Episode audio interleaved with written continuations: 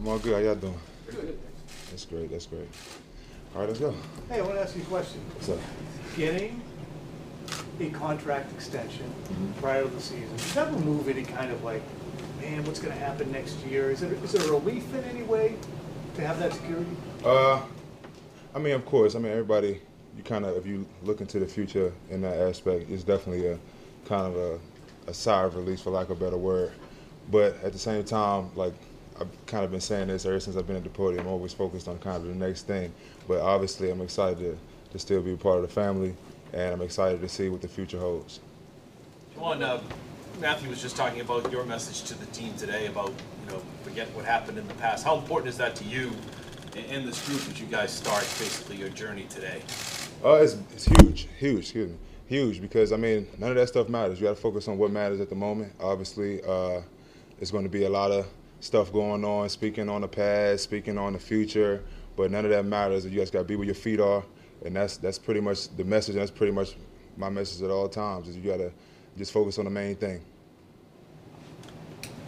Ja'Whaun, why was that message particularly appropriate today for this team? Uh, one because we really start tomorrow, so it's it's important for us to not necessarily hold on to what's been done in the past, and uh, not look too far in the future. Like we shouldn't be really thinking about a preseason game at this moment. We just got to make sure we're ready for that first training camp practice. So that's the main thing for us. So just constantly being where you where you're supposed to be, just kind of having the morale of the team correct, and make sure we just kind of seeing everything through the same lens and putting everything in perspective. Said today that you've taken a part of play calls and communication with them. How comfortable have you grown into that role? And two, what have you learned um, from Devin when it comes to that aspect? Uh, well, first and foremost, shout out to Devin. Uh, obviously, a pillar here uh, during his time. I mean, for the most part, I mean, me and Dev kind of worked hand in hand anyway when it comes to talking about plays and diff- different things like that. Uh, but also having guys like him around, having that kind of assistance, whether it be him and Hightower in the past, uh, it's always it's always a, a big deal. Uh, as far as like, because you the main communicator on the field, you're, you're the reason everybody kind of has the plays and make sure everybody on the same page. So obviously, I don't take that lightly, and it's a huge task, but nothing I'm not ready for, and nothing. We have multiple guys that's able to do that too, so we we we we good on that area. Bill also said that your third down role has evolved uh, over the last few years. What are the key factors of that, how much pride do you take in the field all of your guys? Well, anytime I'm on the field, it's an opportunity to make a play. So that's the that's the main thing. I think if you ask any ball player that, that'll probably be their answer. Well, hopefully, that's their answer. Uh, so as far as being on the field, uh, obviously your roles your roles change from year to year. So any opportunity that I have, I'm always excited about it, eager about it. Anything anything the team needs, we always pride ourselves on versatility. So being able to do all those things is, is definitely good. What does that look like for you to take on a, a bigger communication role on defense? Just how, how different is that? What, what does that necessarily mean for you to take on a bigger communication? Like, what are the steps, I guess, that you have to take to take on a bigger, bigger communication role? Well, I mean, I, I wouldn't blow it blow it out of compor- uh, proportion too much. I've I've been communicating along, uh, especially with the front seven and things like that. But as far as like just having the mic, I've worn the mic every now and then in the uh, past few years too. So it's not foreign territory. So I don't want to necessarily make it a, a, a thing that is not. But obviously, uh, being a like I said, being a main communicator, you're the reason that everybody kind of has the plays. But at the same time, this defense been together for a little bit, so we kind of already know what we're thinking and what the coaches are thinking and stuff like that. So it's kind of easy when you have great players around. You Look at the schedule at all and see the challenges of the quarterbacks who are going to face you, or is it, it's probably ridiculous questions that you're talking about. at the I was about to say, you, you already know my answer to that. But, okay, you want to play along? sure.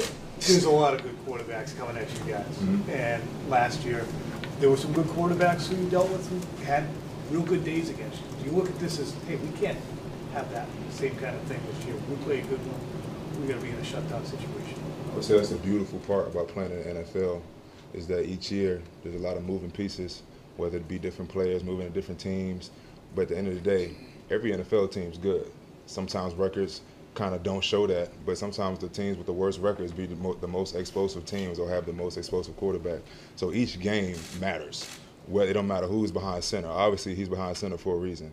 So as far as like You already know my answer to the whole looking down the line kind of thing. I'm focused on whoever's the, the next on the schedule. As far as looking down the line, looking at the long list of quarterbacks, you can't do all that. You got to focus on what's in front of you or what the main thing is.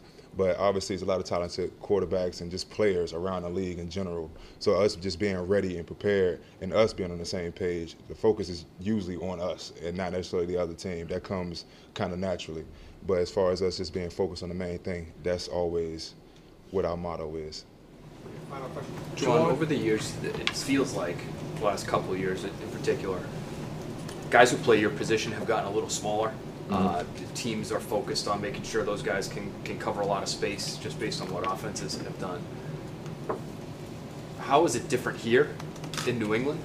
Because between you and I'm thinking, you know, Jahlani and, you know, going back a few years, Hightower, obviously, bigger guys. What's the, um, or how would you describe the most important characteristic of playing your position here in New England? doing everything. As far as us, like, I mean, if you like talking size and stuff like that, backers across the league bring something different to the table. But as far as if we're just speaking about us in this building, we pride ourselves in being once one versatile, being able to play a whole bunch of different positions and doing it well. Whether it's covering running backs out the backfield, covering tight ends, blitzing, all those kind of things. Everything's important, especially here because we're asked to do all of those things, and we do it at a high level. We pride ourselves on doing that. Obviously you will want things to be perfect and kind of if I'm if I'm you guys I'm kind of watching everything with a fine tooth comb and stuff like that. But as far as us we I, we pride ourselves on doing everything well. So that's I would say that's a big thing for us and that's something we look forward to doing and continue to do as this season approaches and we're excited about it. Thank you. appreciate it